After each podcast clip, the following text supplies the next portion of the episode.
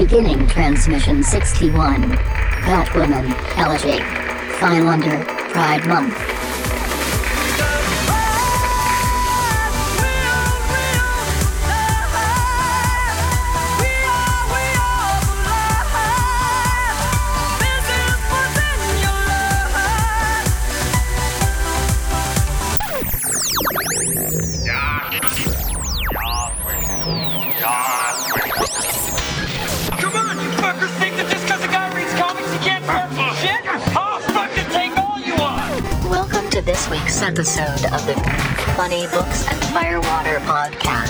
白い本と歌手ポッドキャストの今週のエピソードへようこそ Dun dun dun! Each week, a motley band of comic readers slash amateur bartenders attempt to pair cocktails with comic books. 毎週漫画の読者の雑多なバンドはスラッシュアマチュア入札しようと漫画とピアカクテルバーです all while trying to not sound like complete morons in the 全 process. ての中にしようとして音ではないような完了プロセスで低能です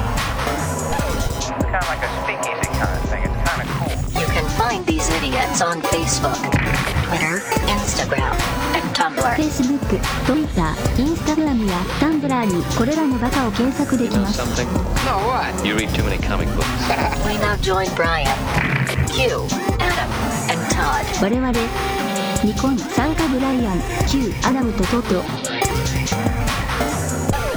I'm too sober for this shit. Q's got to get out of here. Yeah, I understand it. Woo! I saw the picture, Q. That's quite the cue ball you've got. I know. I had uh, that that brown that I did for the Tempest was uh, it kind of made it all dry and gross. So it just all needed to go. Oh, you Needed a buzzed? Fresh start. Yeah. So freshly buzzed. Oh, wow. Yeah. Does that help with the wigs? I would Uh, imagine you it need does something to pin it in. actually. So Really? most people like to have some kind of hair to like pin the wigs into, Yeah. but especially for the for the cover, I'm not going to be doing dancing. You know, I'm not going to be like jumping around, dancing, doing Mm-hmm. death drops or nothing. Sorry, folks. Spoiler alert. Well, this, this is already drops. passed anyway when we record so. I, I know, I know. When we have this, it's already going to be over. Um, but actually, yeah, um because there isn't anything to kind of get in the way of the wig. I feel and you have a bald head, so it just kind of like snatches. And also because I have a really big head, and most wigs are made to fit dainty ladies. Um, I, I I think it's fine because it just like really like sticks on my head, and also it gets rid of like the edges. Like I hate, ugh, like the little sideburns that I have. Because again, most women don't have those kinds of things. Most women. Most Yeah. women don't, but. See, I'm a ball cap kind of guy. I've got a big head. My head size is what is it? Seven and three eighths is my hat Uh-huh. size. So I always am rocking the large, extra large. It's like, oh, here's a hat. You should just buy it. I'm like, it's not gonna fit. Well, and you guys know Christopher, um, he has to custom buy any baseball cap he has. Oh, Because like, they don't standardly make them in his hat, his size, so he always, like, any baseball cap he has is custom ordered. And it's his birthday today as we record this, so. Yeah. so Happy birthday, Chris. Hi, Chris. Happy birthday. Can I just say, at, at your wedding, my favorite favorite thing that Chris said the entire time. We were waiting to go up. We were waiting to get like the call to like for places. Uh-huh. And we're done that, and I think we were listening to the final countdown. And Chris just kind of looked at me and he was like, "Quentin, I think this is the most sober I've seen you." and I'm like, "Yeah, 'cause I stopped fucking drinking at lunchtime because I thought you know we were gonna like." You know, do this. If I would have known, I would have brought my fucking bag and been drinking the entire time. Well, I had a good bottle of bourbon somewhere, and I was just Well- too nervous to actually drink it. Well, it's also bourbon. Ugh, I didn't. I didn't feel like crying at your wedding for for not I good reason. I cried like a little bitch, but that's okay. I mean, no, I, I still cried, but I mean, if I'd have been drinking bourbon, I would have been like, just ugly cry. Everyone I grew up with thought I was gay anyway. Then they'd really think you're my lover, that you lost me to Jess, and be like just sobbing horribly. That would have been great. My favorite Chris memory, though, had to have been at the wedding luncheon beforehand. Oh my And god. Jess's mother's boyfriend. Boyfriend, Yes. That Yeah. We, we was. told that story on the show before. It's so it just, I think about it, it just makes me happy. The So other hilarious one is I had met Chris's boyfriend for the first time, and, he's, and he looked like Todd. Todd, tell what's Chris's boyfriend's name? I'm sorry, Andrew. Andrew. I'm sorry, Andrew. I should know better. It's like tell Andrew your rape joke, and I'm like, okay. This is an introduction. Hello, this is uh, Todd. Tell the joke about Todd, me. yeah, tell me your rape joke. And I'm like, is that really what I should be doing? That's- okay. That's how it goes. Oh, how? Oh. Oh, That's right, huh? It's a fun. Well, I'm not sure I can say. Yeah, but uh, as rape jokes go, it's kind of funny if you have the right crowd. oh god! I now have so much blackmail on you just because I can record that file and put it anywhere. As rape jokes go, it's, it's great. It's fun. I mean, I'm no Daniel Tosh, however, Well, uh, or Bob Saget. Um, anyway, welcome to episode 61, Batwoman. Batwoman elegy, I should be uh, should clarify. We're doing this as part of our Pride Month. This is, you know, a book that features a out and proud Batwoman, which is uh, pretty bitchin'. Can I can I just make I'm sorry, can I just make a quick suggestion Yes. for Pride Month? Since, since I don't know if you've edited the other one yet. Uh, I have, but yes. Oh, okay. For our introduction, there is a song called Pride by Cher that I Okay. feel like needs to be part of the introduction for the Pride Month episode. Because it is the most obnoxious. So think of it. I, again, I don't know how many times you guys have gone out Pride weekend, but there's usually like the summer jam that like Uh-huh. plays at all of the clubs over Pride, and Uh-huh. that one, or like imagine an episode of Queer as Folk, and like the soundtrack at the club, like that song is that exact type of song, and I think that it's perfect for. I'm going to Pride. look it up right now. Last year for Pride, all the drag queens were singing "Hello" by Adele. Yes, yes. Um, Yeah. But like, uh, it's not right, but it's okay by Whitney Houston is a big one. Nobody's supposed to be here by um, Deborah Cox is another one. Um, for a while, uh, Hush Hush by the Pussycat Dolls. Mm-hmm. Yes, that that's the song. That's that's the one. Yep. Yep. But get, and once you get to the chorus, it starts with Pride. Okay. Yep. Yes. I, I, I haven't published the other one. I have edited it, but I'll Okay. like, I'll see if I can add that in for you. It, it's it's great because she just goes pride. we own the night. Come on, Cher. Anyway. anyway, sorry. Anyway, the sultry voice you just heard is Q. Hi, fresh, freshly bald. Uh, so hi, I'm Q. Um, at the time of this recording, I'm still gearing up for my cabaret, but by the time this airs, it will have already passed. However, exciting news. So we're still a week away from it, or yeah, about a week away as as of this recording, and it is sold out. Hooray! I know it's so crazy. Uh, but yeah, but by this airs, it'll already be done. But anyway, so that's exciting. Uh, New Deal at the New Deal Cafe. Hopefully, uh, because of the um, fingers crossed, the success of the cabaret, because now it's like pressure's on to like not suck. Um, Yeah. hopefully we'll get we'll get booked some more. So Eleanor's. So go to Facebook. Um, Eleanor's New Deal Cabaret uh, is the name of our little group, uh, or you can go to Facebook and like Demanda Martini, who is me. And um, so you can like those two things, uh, and also so we're in the midst of Sister Act. Uh, by the time this airs, we'll actually I'll be gearing up for Costume Parade, which seems like that has just snuck up on me. But we are heading full force in the show. Oh, I'm so excited about it. We're still, as of this recording, we are still unsure what the fuck we're doing for Christmas.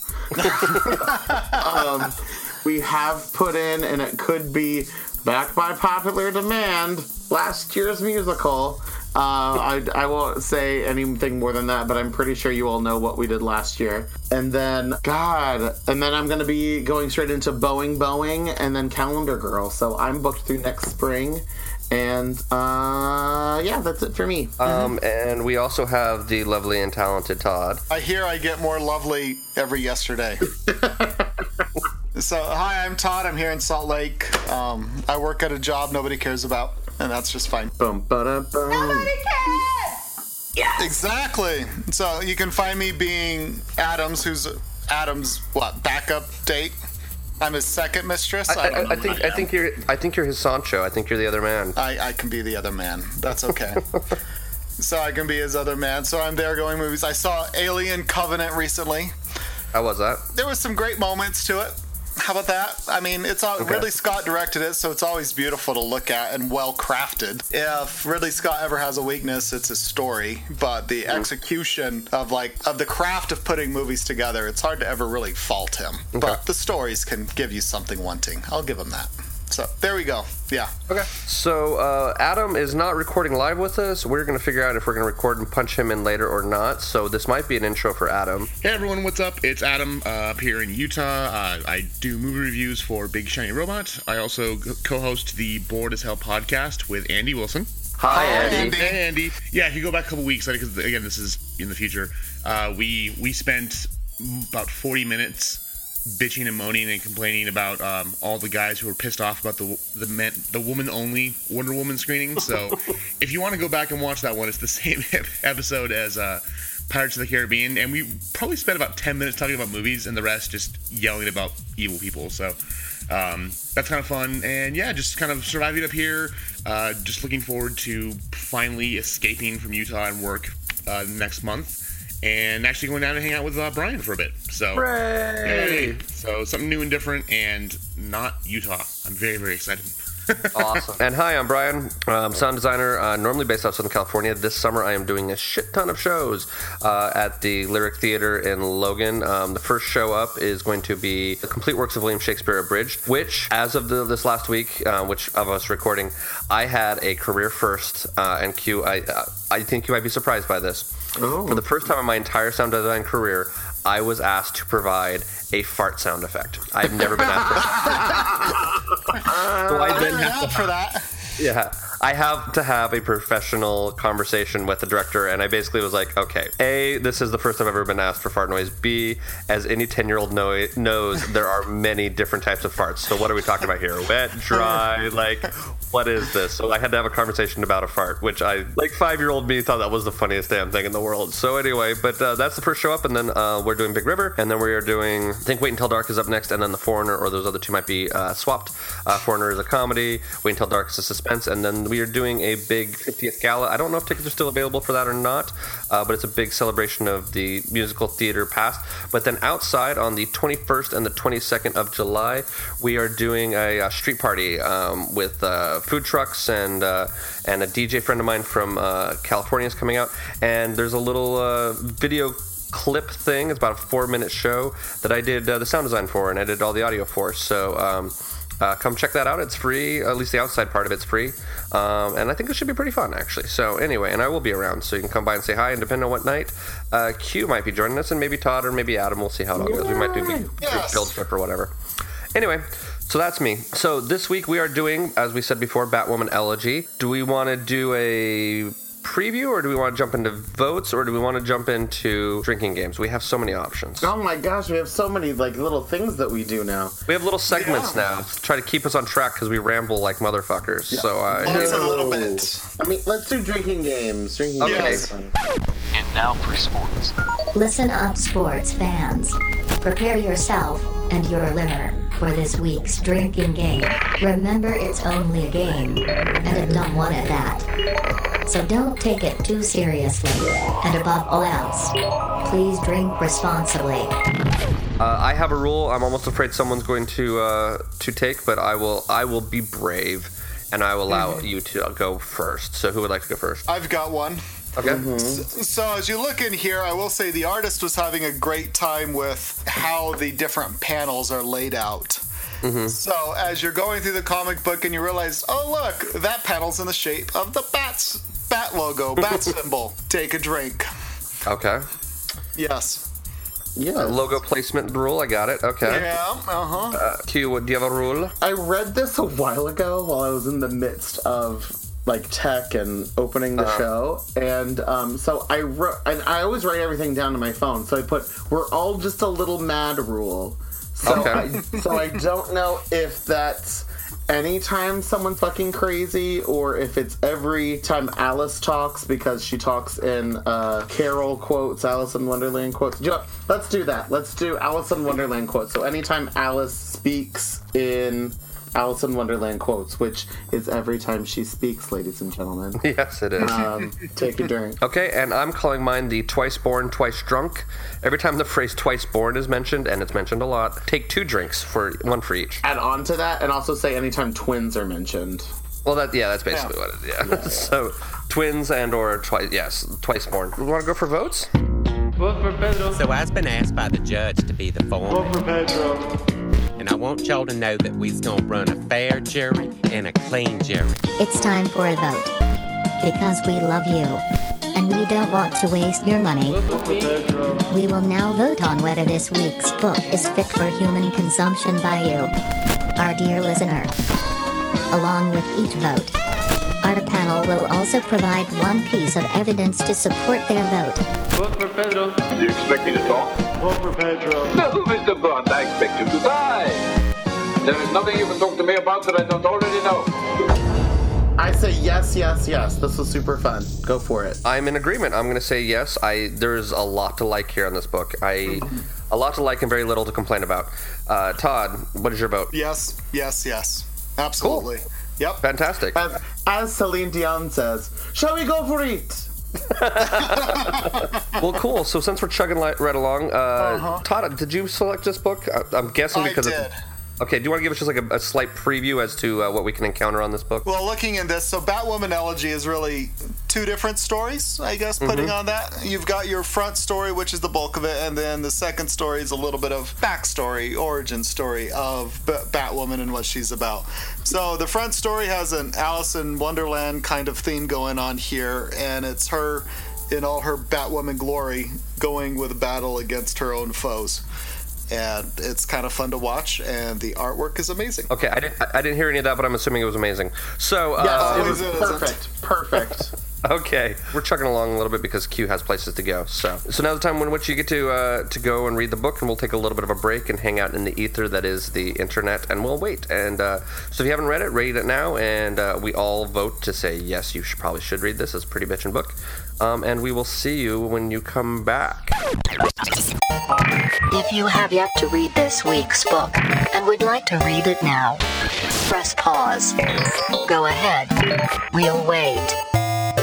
Welcome back. So, so before, before we get into uh, the lightning round, Yes. I kind of wanted to uh, say. So, do you guys know the actual history of Batwoman? The, No, like the like love- the like the actual character, not not this particular Batwoman, but like the history. The of only thing I know about Batwoman is I was watching that documentary the other day, which I mean, and this kind of does play into it, that when they started doing the um, the the code to uh, regulate comic books, there was concern over the uh, homosexual tendencies of Batman and Robin, and so they added in like that's where they start adding in a bunch of characters for not even both not just Batman but also like Superman and whatnot. And I know Mhm. Batwoman and Batgirl, and I think like Bat Dog and Batmite all kind of came out of that of being like, oh no, it's not just two dudes hanging out, you know. So which I mean does kind of play into you know our Pride Month as well, of like that sort of like so so yeah, so Mm-hmm. that was the whole thing. So they created Batwoman, whose original name was Kathy Kane, not Kate, as uh, Mm-hmm. the um, now the current Batwoman is. But Kathy Mhm. Kane was the original. She was just she was like Batman super fan. And Mhm. she wore a super bright yellow costume with red accents. Um, she also she had a purse that had all of her gadgets in them, not a utility belt, and she had like lipstick that shot a laser or like a powder puff that put up a smoke screen, you know, bullshit like that. Yeah. And then she had a niece who, in the, who in current continuity, is still in the in the book, Betty. Um, Because so Betty was her niece in the original comic books. Now she's a cousin. Mhm. Um, and Betty became the original Batgirl, who, uh, you know, loved the fact that her aunt was like this cool superhero and was in love with Robin, blah, blah, blah. So Betty, um, when the Crisis of Infinite Earths and then, you know, DC continually rejuvenates its, its continuity, um, Betty then became a character called Flamebird, who it was still a superhero, but always had this obsession with Robin, which was kind of some bullshit nonsense. But Mhm. you know, whatever. She was still a character. So now they're sort of playing up that Betty is still a person, and that you know she still uh, was Flamebird, and you know was a part of the Titans and all of that kind of stuff. But she has this cousin who is named Kate, who then later becomes Batwoman. Mm-hmm. So anyway, Kathy Kane was then written out of continuity for a while. They kind of brought her back saying, yeah, she was like around, but like she really didn't last for very long. She was kind of like, oh hey, and bye. And I th- and I think they brought back a Kathy Kane, um, again, who was again a relative of Flamebird's, but she wasn't Batwoman. Um, and then and now we have Catherine or Kate Kane now, and they've decided to uh, have her be a lesbian. Uh, sort of poking fun at the whole thing was that you know they thought that Batman and Robin were gay, so they, they created this Batwoman character. Um, she's a lot darker, a lot grittier, which I like. She's someone who got uh, taken out of the military because of Don't Ask, Don't Tell, which also at the time when this book was written was super poignant. Um, Not really a, a spoiler because like her origin story. Uh, again, I, I I get fuzzy on like current continuity stuff, so I'm not sure whether or not this was the first telling of her origin, or because I know she also kind of debuted in the year later after um, Crisis. Again, I, I don't know if they were just kind of like, oh, you know, she's already doing her thing and then kind of going back and telling her origin. Again, I'm not 100% sure on all of that, but um, I just thought it was pretty important to know sort of the history of just the Batwoman character in general. And it is, I mean, it is a fascinating creation. You know, I mean, it's, so that that brings us to to our heroine of of the of this episode. Okay, so lightning round. yes. Yep. All right.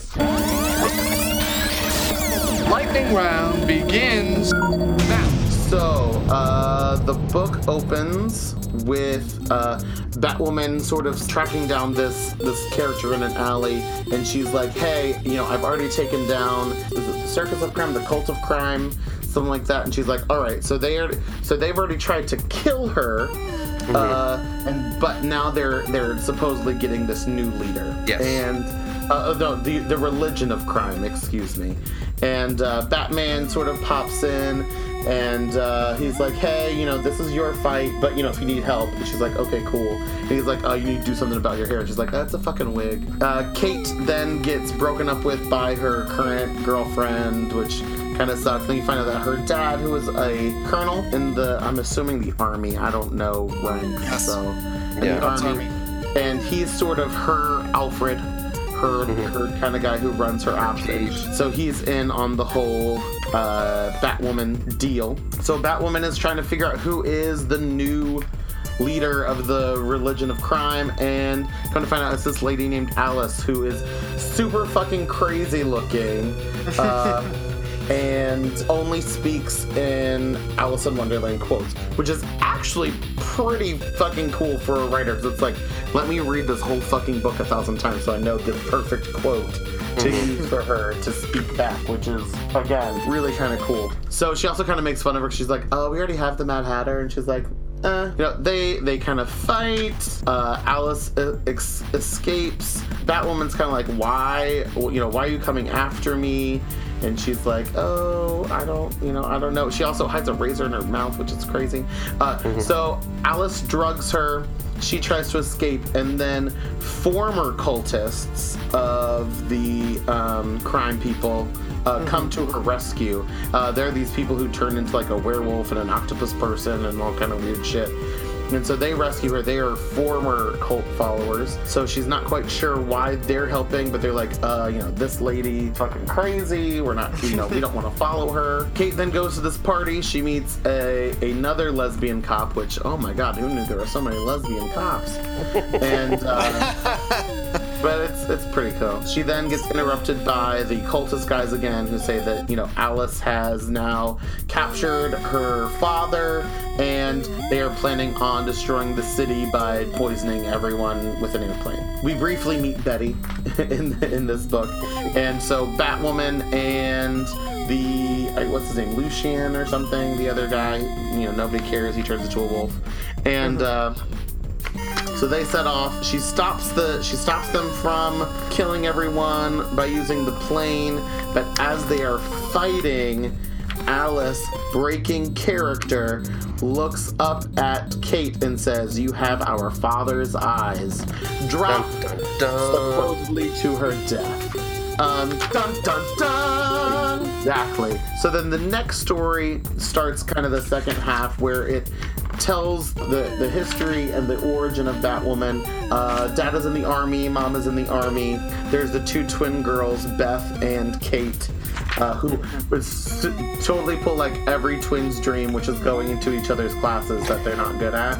Which is pretty pretty sweet. So they're kind of living that like idyllic life, and then they have to move, and so they're all mad that they have to move. So it also then cuts back into the current story where they're trying to find Alice's body, body which they don't find, and Kate sends uh, tissue samples to a doctor to make sure that yes, that is actually her twin sister Beth. As mom and the twin girls are leaving for uh, is it is it this their birthdays? Yes. I think it is. Yeah, it's a birthday Uh, thing that their dad can't make it to. They're Yeah, their dad can't make it.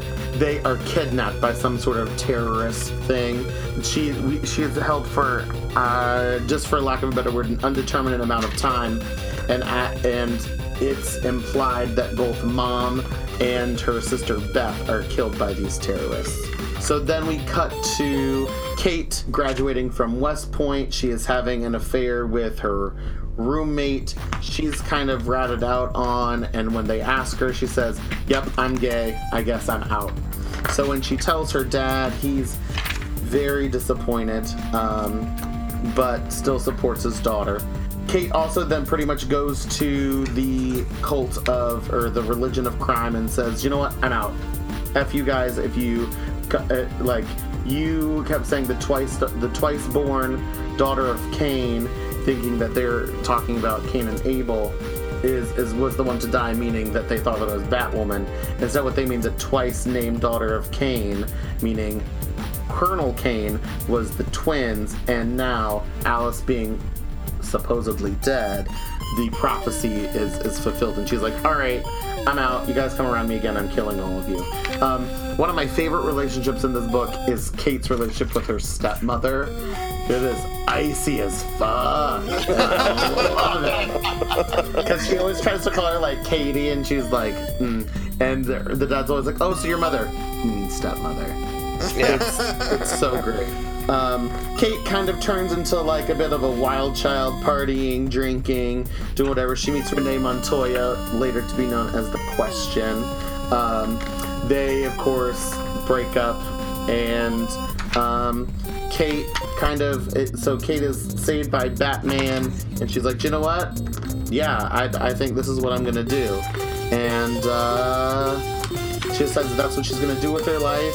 Her dad gets in on the gig, and they decide that they're gonna start fighting crime. So when she goes to confront her dad, he's kind of like, "Yeah, I." He's like, "I had no idea that you know she was she was alive," and that's kind of how it ends. And with the little picture at the end where it looks like Alice is coming out of the water. The end. Dun dun dun. I know I used it twice, but I just Yeah, Did I did I miss any major plot points? I don't. No, I don't think so. I think you got all of it. pretty great. Um, so the big thing is that you know we talked about the art. The art is very very beautiful. Oh, it is. It's is incredible. such such amazing artwork. Obviously, he had a lot of fun. Who was J. H. Williams had a The lot third, of fun. it looks like. However, sometimes it can be hard to follow. Our eyes are trained to read left to right, and especially when they do like the the two page splash, it's Mhm. hard to know if you're supposed to read everything on the left first before going over to the right page, or if you need to read straight across. And some sometimes it kind of doesn't matter which Yeah. one you do because it's usually they're really good about doing kind of like if it were a movie like a split screen effect where two things are happening at once and you you can kind of get the gist of both without needing to like super pay attention to either. But it can still it still kind of gets muddied. So um, I actually had to go back and read the pages a couple of times just to make sure that I wasn't missing something or that everything still kind of made sense. Also, I was reading it backstage during shows, so so you know I was just trying to read it while I was you know on you know bullshit bullshit my line, and uh, so th- that could have contributed as well. The fact that I was kind not rushing but trying to read it quickly. Mhm. Um, but I did read it in in uh, in two entire rehearsals. So I mean, it's a quick read because it is so exciting, and there isn't a lot of a lot of dialogue. Um, so so, it, but the art is so so pretty, and um, yeah, that's all I'll say for now. Yeah, I mean, it, it's. I, I think the art is gorgeous. I think one of the other things with that splash page, part of what made it confusing is it's that fitting in of the Batwoman logo. Um, like they'll sometimes do do things around it that makes it difficult. But you are right. There are Mhm. certain points of time where it doesn't necessarily mean anything. The this kind of in a lot of ways reminds me of the the Hecatea and the fact that you have the same writer. You have Greg Rucka, and you have you know have a really strong story, really strong female. Uh, protagonist and then you also have a really strong really good art uh, which i think all led to this being a pretty fantastic read. And it is it is an exciting read it does draw you through really quickly. It is one of those books you're not necessarily looking to see how many pages you have left you know what i mean? Um, uh, so yeah so i really I, I dug the shit out of it. Um, I am going to jump in with my cocktail um, because, of course, she does end up with some uh, some creatures. Uh, I have a werewolf cocktail, um, which is one and a half uh, ounces of Jack Daniels and then one and a half ounces of Drambu liqueur, and you shake it over ice and strain into a low ball glass. I actually went and looked up what Drambu Bui liqueur Drambuie. is. Drambuie? Drambuie. Drambuie is a uh, secret recipe of herbs and spices and heather honey crafted uh, with aged Scotch whiskies. It was crafted in 1745 as a personal elixir of Scotland's rebel Prince Charles Edward Stuart, known as the Bonnie Prince Charles, um, and is made by his personal apothecary. At the time, was the most exotic ingredients available, including saffron and cinnamon. And there's more history of it as well, but I thought I'd, I was like, that's interesting. I wonder what that alcohol is. So I gave a little history lesson on my uh, recipe as well. So this is called the Alice in Wonderland. Um, and over ice, you layer one shot of Southern Comfort, one shot of Amaretto, and one shot of Grand Marnier. I actually have all of those ingredients at home. I'm not really a big Southern Comfort fan, but the Amaretto and the Grand Marnier kind of makes that, you know, almond citrusy kind of thing. So it's, it's pretty good.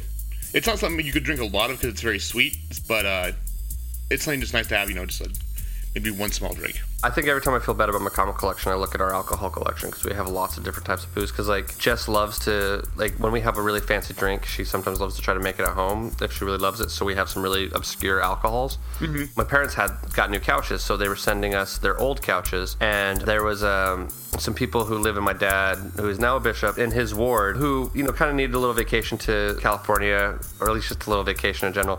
So my dad offered to have them drive these things out. And since I didn't want to put my dad in the weird, weird predicament of having try to explain to you know this family and or their kids why the bishop's son has a shit ton of alcohol, I moved it all into our second bedroom. So I like hand carried every bottle of alcohol we have. It took multiple trips.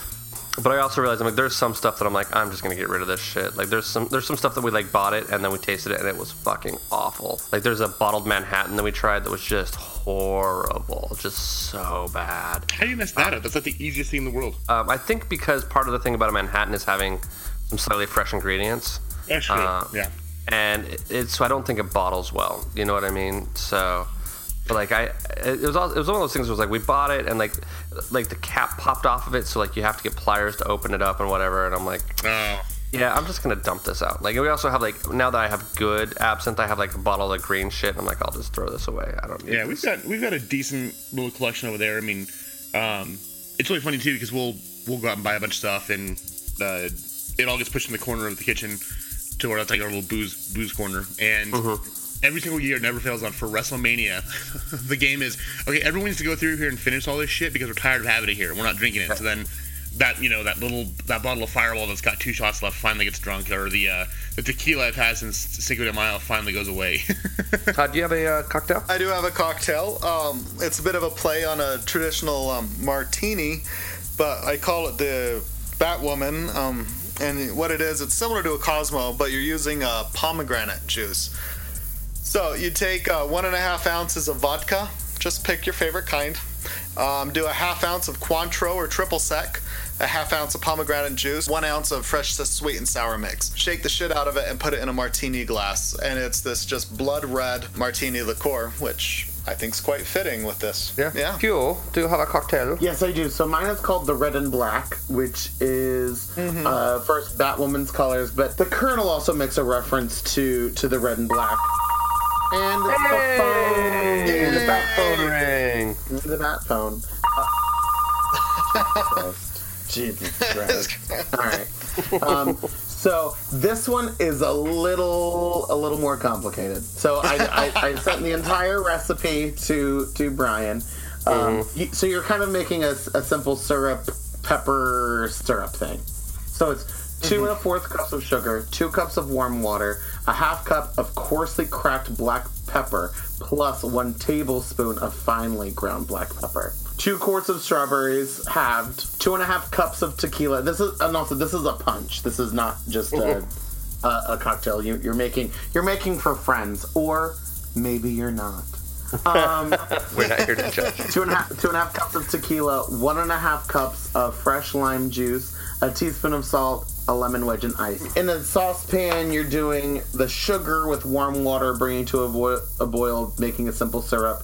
Uh, so then you stir in the black pepper and let it cool. So then you refrigerate that for a while. So then you pour that syrup over a mesh strainer to get out the, you know, all of the kind of stuff that you don't want to drink. So, in a very big pitcher, you muddle the strawberries. You then pour in some of the the syrup, the tequila, and the lime juice, and then uh, you refrigerate. And then you use the rest of like the the mix, the uh, sugar and black pepper and salt, and then you rim a glass with it. Put in a lemon wedge, and then you uh, pour in your cocktail. It just sounds super crazy, but it's, it's also like hardcore with like the pepper, so like a little spicy, but also the strawberries to make it sweet, and then tequila to punch you in the face. So I'm down for this cocktail. That looks awesome. Yeah. Punch you in the face. Yeah, I'm down for that too, man. That looks great. Sorry, I woke up my dog by saying in the face. He's looking at me like, "What the hell?" Sorry, buddy. it's okay. Well, cool. Uh, so, Todd, what are your thoughts? You know, reading this, I think the artwork is I'm is amazing, and we all love Rucka and whatnot as the writer. But it was amazing watching this. So this was a story of there's a lot of it. She's in the guise of Batwoman, and as you watch the art, and we're talking about the crazy layouts and the Bat logos and everything else, as she's Batwoman, the frames and the paneling is just all over the place, and it's gorgeous, amazing to watch. When she's not in the role of Batwoman, it really um, they still play with the panels a little bit, but it's a much more traditional layout. So can, it's kind of like the normal world. And then when they're doing the flashbacks, it's almost like I'm reading 1990s comics and with like the coloring and the layout and whatnot. So it was the same artist throughout the whole thing, but the way even you could just go to any page and you can have a pretty good idea of what kind of mode that this story was in. And I found that to be fascinating and great and thoroughly enjoyable um, in all of that regard there too. But the splash pages and everything else, I mean, as fun and as amazing as that art is, it can get a bit distracting. But at the same time, it's just awesome to watch. And these are one of the things is, oh, I feel like looking at something pretty. This is on some of those, the short stacks of comics of, there's just a lot of amazing layouts here. And I think the artist just, you can tell the artist had an awesome time making this like oh i can try this shit and i can do this over here and i can do this crazy things like oh hell yeah this will be a lot of fun. Versus other times like yeah this is a paycheck let's just slap it in and get it out. It's really great. I think the art is not to be um it's not to be overblown in its own way either. I mean it that j.h williams did an amazing job here. And it's a really great strong story with greg rucka. He always a lot of his stories of female characters as the protagonist much like the Hiketeia or some of his other stuff, and he does not disappoint. I mean, I really enjoy this. And what's interesting as well is, I mean, you have um, Kate Kane. What is nice is her last name's Kane, but it's like an homage to Bob Kane, who created Batman. So Mhm. that's cool because that's spelled the same way. This hair character happens to be gay, and yet it's still the way it's done. It feels like a good core part and not a tacked on. It's like, oh, how this character's like, and let's just make him gay because we have a checkbox of a quota we need to fit into. It really felt like a good um, fit, and it was really part of her real identity in and of itself, and not something tacked on. But yeah, I really like this book. I 100% agree. I told like I feel like it is a central part of her character, but not something that feels tokenized. She's not the gay member of the Batman family. She's right. Batwoman, and this happens to be her ex-girlfriend. The Question. Mm-hmm. Like that, like that, that, that. That's how I. That's how I felt the entire time. I never felt like it was something extra or added on. It was just okay. There we go. Yeah, this is part of who she is. At the same time, she's not. Um, sometimes with characters, and it doesn't Oh, yeah. even have to be with their Sorry sexuality. It's like, I'm did y'all just hear that there was a big fucking thunderclap right above Yes, me? Anyway, we did. oh my god. It's awesome. But you have some characters like, oh, and I'm the gay character, or I'm the one that always makes a joke. Here I am making a joke. I mean, it's definitely there, it comes up, but it's not. I don't think of Batwoman as like, oh, she's the gay one. She happens to be gay, but it's. It's part of her identity, but it's not her only identity. And I think, and it, she's rich and multi-layered. Yeah, one and- of the I'm sorry, I was gonna say, and I'm glad that like her whole coming out wasn't like some struggling with identity or like her first love story with with uh, Renee Montoya was something. No, it was just the reason they the reason they broke up was because she's kind of a bitch. Like it wasn't because of like oh I can't come out of the closet or blah blah. No, it's just no. She, Bat Kate, you're kind of a bitch. Yeah. One of the funniest things I liked best is you go to her Batwoman's own headquarters. It's not a Batwoman cave or anything, but it's her dive. And you see these posters on the wall.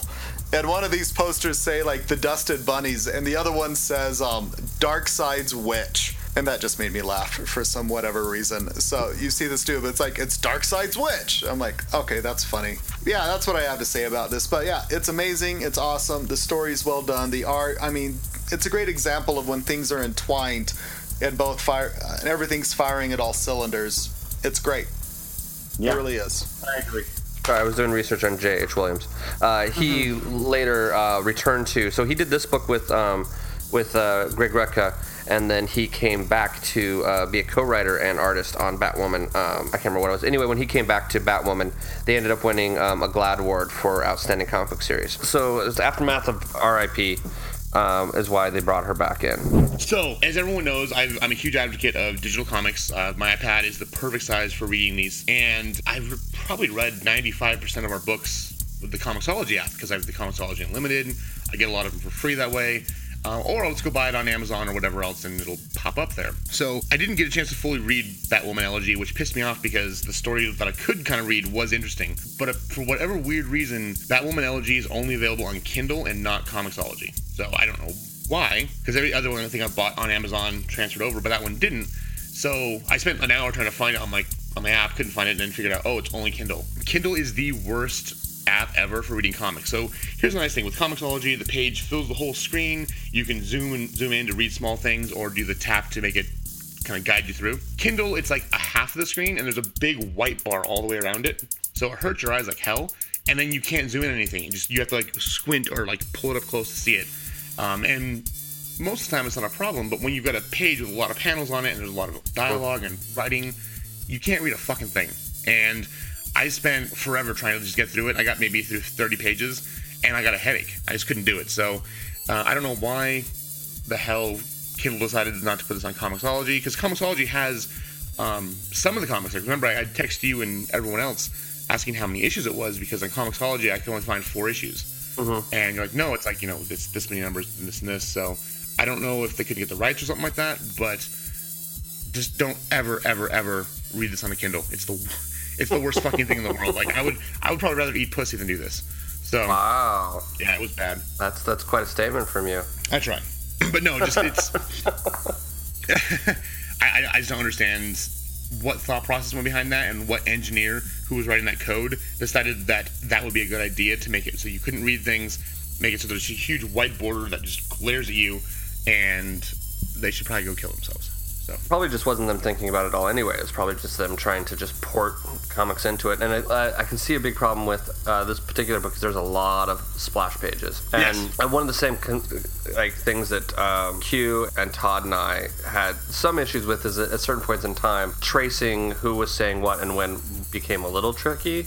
And I can imagine that probably was compounded by you know all the issues you were having on a Kindle. Well, and that's the, the stupid thing too is that you know Amazon owns Comixology, so it's not as if they don't have access to the source code to mm-hmm. make a good comics reader. So why not just take that and, and port that over into the Kindle? It's not a hard thing to do. You could just you know rip it out, put it over there, and make it so it only works with you know with comics, with magazines, or this and that. They, they had they have access to that. I don't understand why they think their idea is better when obviously the company they bought had a much much more elegant solution. The other thing I think is weird that like I like the Comixology app okay. The biggest beef I have with the Comixology app is that you can't buy comics through it. That you have to go to their website to buy it, to download it, to then be able to read it on your Comixology app. Well, you, can you can blame Apple for that. So Yeah, that, that's just that's weird. It's like if I can buy stuff through the Amazon app, why can I not buy? Like I mean, they they there obviously is such thing as in-app purchases. They do them all the fucking time. Yeah. Why why can you not do that for Comixology? That's that's one of those weird things that bothers me. I think it's just it's because again it's the license agreement with Apple. So, um, so kids, in case you want to know, this is you know business 101. Um, Apple gets 30% of any sale um, made of digital products through their through any app on their store. So, if you're playing you know uh, Candy Crush and you spend 10 bucks to get more lives, of that purchase, Apple gets three bucks. So the reason why with um, Amazon you can go through and buy products is because you're buying a physical product, and that's not a, it's not digital. So if you go to Amazon right now on your phone and you try to say, uh, let's say you want to buy the digital version of Logan, you can't It unless you say you cannot buy it from this app. You have to go through our main Uh-huh. site because that's how they get around the 30% tax to Apple, um, Google, whatever operating system you have. So that's why you have to do that.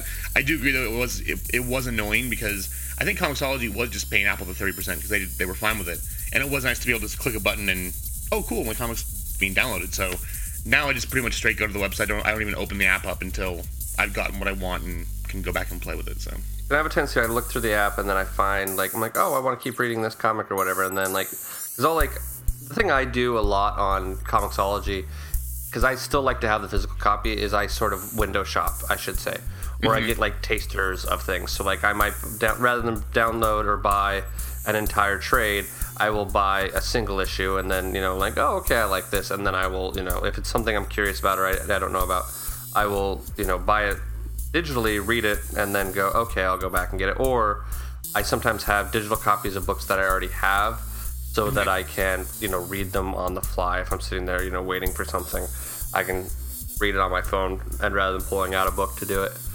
yeah, the the one thing I mean I don't like about the Comixology is because specifically when doing this show, like if I'm trying to flip through a book to find a page or you know a, a quote or something, it's a lot Mhm. more difficult to do on the iPad than it is you know with an actual book in front of me. But because you know we, you have this problem, I'm sure with, with as many comics as we read, not only for the show but just in real life. Yeah. I have so I would if I had to buy a physical copy of every single one of these, I would have a, a closet just full of books. Um, much same as when you know when I when I moved a couple years ago, it was the same way with uh, before I got a Kindle. Was with books. I mean, I literally had 500 books I gave away because I just couldn't bring it with me. So Yeah, I have I have many many bookshelves, and they're getting very full. Like I built this big like sort of I, I built it myself. Actually, kind of pretty proud of it. I antiqued all the wood, made it look all cool, and I, I put a bunch of uh, comic book publisher names and things like that on it just for fun. So like it like it looks like old vintage signs is what I Mhm. ended up doing. I, I got all you know uh, Pinteresty on it, um, but uh, I I also have like all of my Blu-rays and stuff like that, like in these sort of like old crates that I made it look like. It looks very speakeasy, like it's very much me. very much Um, you, yes. yeah, but the problem is, is that I'm gonna have to start moving all my crates of Blu-rays and DVDs somewhere else because I don't have enough space for my books anymore. Like I've almost tapped out all the, the available space for books. When I first started doing it, I was like, oh look, this like nicely well spaced out and whatnot. And then I started doing the show, and then I mean, the great thing and the bad thing about doing the show is that we read the stuff for the show, but then also we sit there and we all share recommendations. And mm-hmm. sometimes you'll go, oh, that sounds interesting, so I go pick that up, or you know, I bought a bunch of comics from Maya or whatever. It's like I my to be read pile is ridiculous, so I'm back on the mode of trying to get through a trade a day, to try to get through my to be read pile, mm-hmm. Which is not necessarily going very well, but that's okay. But so. So that's because I like I still like the I still like going to the comic shop every week. I like you know saying hi to the people who work there, and I like kind of picking stuff. So I'm trying to like do this hybrid thing where I only buy like one or two books at the comic shop, which was totally my game plan this week.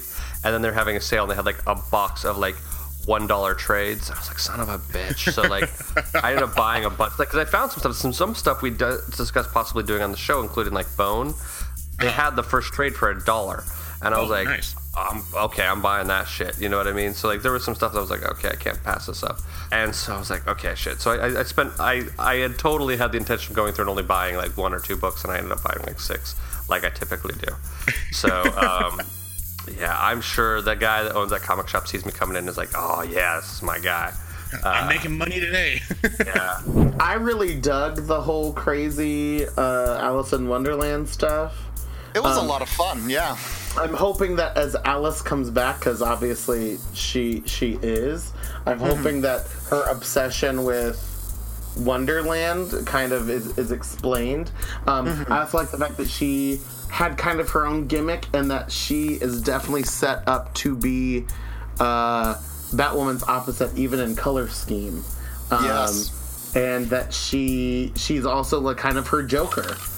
Uh, who, like the, the the crazy doesn't make a whole lot of sense, kills people and all the, all that stuff. I like that she was set up uh, for that, but obviously her um, you know her kidnapping and attempted murder has definitely fucked her in the head. Oh yeah, I'm glad you liked this one, Q.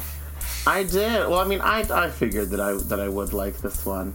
Hmm Yeah, I've had this one for a while, and I guess going back on it, Rucka, I've yet to read something by Greg Rucka that I hate. Most authors have something that's like, yeah, I don't care for that one. Yeah. But I really like, yeah, he does. The Hiketeia was actually probably my first introduction with Greg Rucka, so. I, th- I think that's been the only real thing that I've read of his. hmm So, but he did that. I rather enjoyed him. So we didn't give it. We said yes, we should read it. Do we give it a grade at the end? No, no, no. We haven't done a grade, so you want to go ahead and give yours? Jamie, school is never a waste of time. Since we have 15 minutes until recess, please put down your pencils and stare at the front of the room. It's report card time. It's report card time. It's report card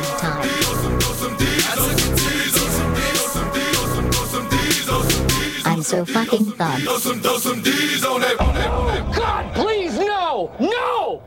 No! No!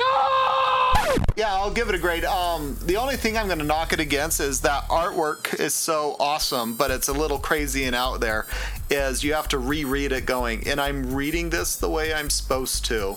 I'm going to knock a few points off of it because of that in that regard.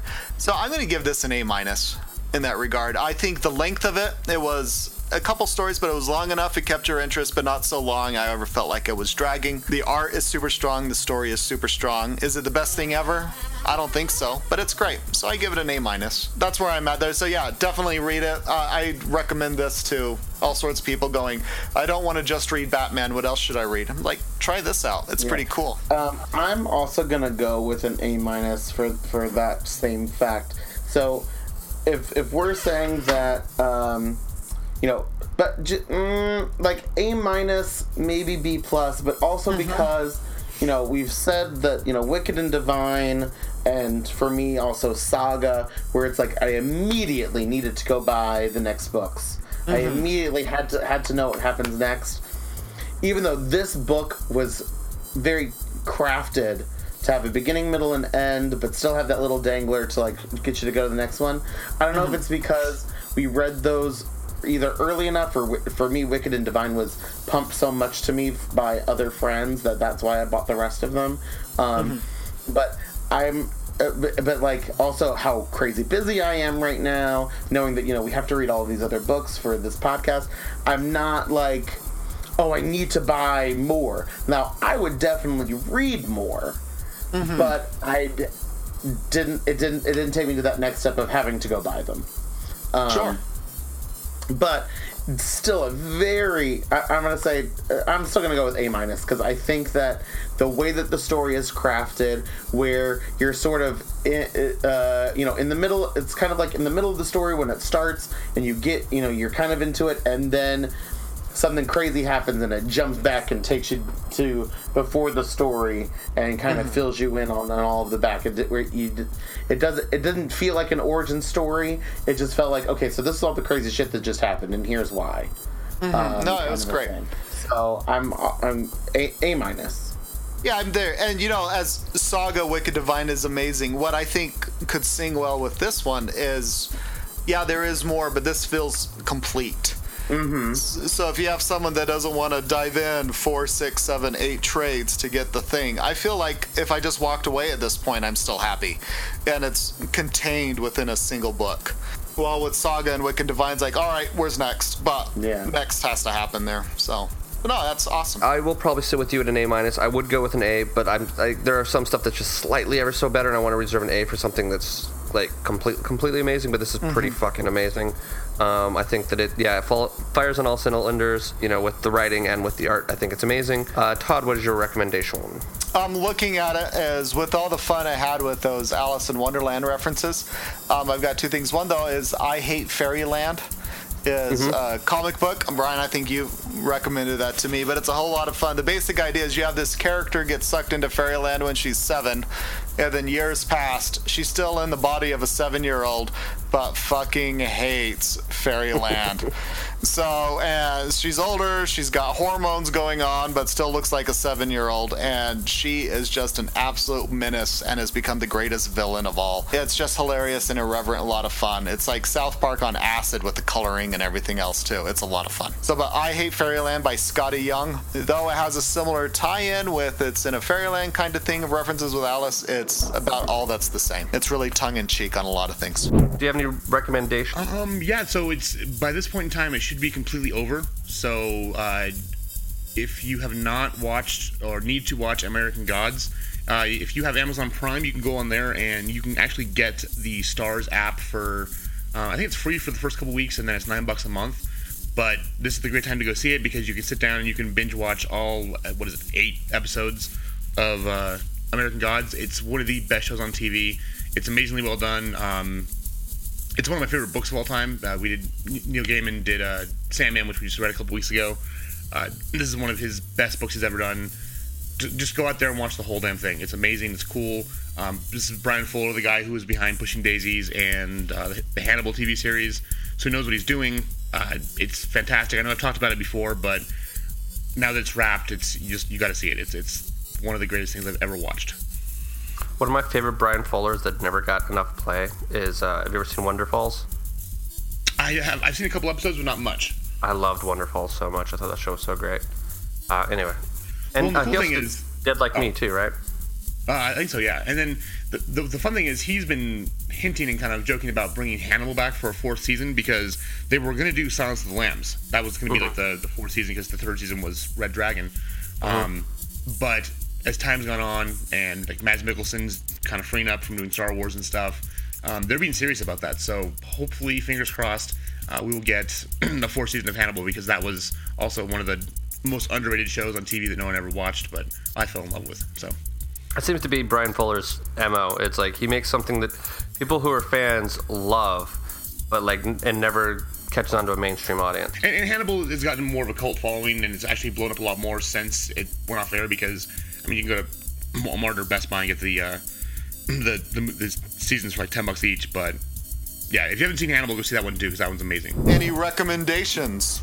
Sure. Uh, so I recently purchased the Judas Contract DVD, and I have to say it is a pretty, pretty good adaptation. Because obviously they brought it into their current animated continuity, so there's going to be some character changes. Like they used. Blue Beetle instead of Cyborg. Uh, the oh, what's her name? Magenta wasn't in the story. Uh, Kid Flash kind, kind and Speedy kind of made an appearance at the very beginning, um, which was also kind of cool. There was kind of this whole uh, thing introduction of Starfire at the beginning of the book, which which was kind of awesome. Um, I also did watch, or I already own. Um, it's called the Teen Titans versus the Justice League, which introduces Raven. Uh, also, I, d- I also like the fact that they did use Damian Wayne, who is such you know he's kind of a little shit, but I I, I still like the fact that they brought that into the story. Um, You know, I must say, Damian is a little shit, but I love that little shit. yeah, he's a shit. Yes, he is, but I still like him anyways. I felt that it was like I feel like uh because of the nostalgia reasons, people just sort of really like Terra for some reason, whereas I really liked the original interpretation where no, she is not a good person. She completely is ready to kill all of her friends. You know, she she wants to kill everyone. She is a villain.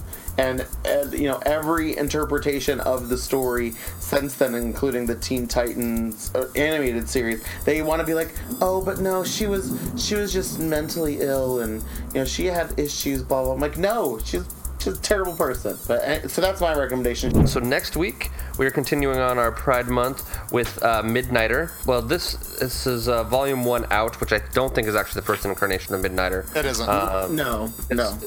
Because there's there's some backstory here that uh, actually, Q, do you know much about Midnighter's backstory? Yes, I do. but, but we can talk about that when we actually do mid- Midnighter, not a preview for Midnighter. But I mean, this is a, a this is its own jumping off point for the most part. A- Um, another Batman side character.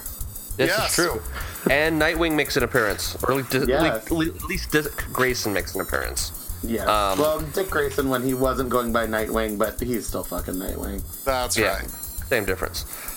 But not in his Liberace costume that Todd loves so much, which is very disappointing. That is the most amazing thing ever. Ever. ever. I could be Anyways. buried in that and be a happy person. Dead. Uh, I will tell your wife. She always asks me, like, what do you want to be buried in or what? I'm like, I don't care, I'm dead, but I think I do care. And I want to be buried in the Liberace Nightwing costume. yeah. All, all I've said is I want T Rex's uh, song uh, "20th Century Boy" to play at my funeral. That's that's all I got so far. Okay. Uh, so that, that, that like screaming guitar intro would be amazing as my casket's carried down the aisle. That's that's my game plan. um, anyway, on that positive note. um, so cool. So that'll be next Well, I week. mean, it is elegy. Yeah. What? That That's true. I guess woman that's true. That is true. Yeah. Mm-hmm. See, it ties in loosely, but it ties in. Uh, it ties in like a very like young college sound designer trying to make shit fit into a, a, a concept that isn't appropriate for the show at all. Not that I've ever done that in my entire Oh, life. absolutely. I mean, girl, girl. None of us have ever done that. Yeah. I was having that conversation with somebody yesterday about like making design choices and just trying to shoehorn some wild idea that's completely not appropriate. But you're like you're so like stuck in there. Like I used to have this bad habit of like I, I guess when you're designing, like you, you ha- when you're new at it, you have to figure out the difference between what you like personally and what's appropriate for the show. So like music that you like or uh, things like that is not necessarily the correct choice for what you're doing, you know, and so that's always uh, that's always an issue. Anyway, that being said, total other side fact. So yeah, so that will uh, that'll finish it up for this week, and we'll see. Maybe Adam will be edited into this, and maybe he won't. And if he's not, he'll be back soon at some point in time. But you know, we'll see how that all goes. Anyway, thanks for listening, uh, and uh, we will talk to you later. Thank you for joining us for this week's episode. This band of knuckleheads will be back next week with a new episode. Until then, you can find them on Facebook, Instagram, and Tumblr as Funny Books and Firewater, and on Twitter as at FirewaterCast. Go to funnybooksandfirewater.com for the most up-to-date information, as well as cocktail recipes from this and past episodes. Thank you for joining us. And until next week, support your local comic shop, tip your bartender well, and stay hydrated.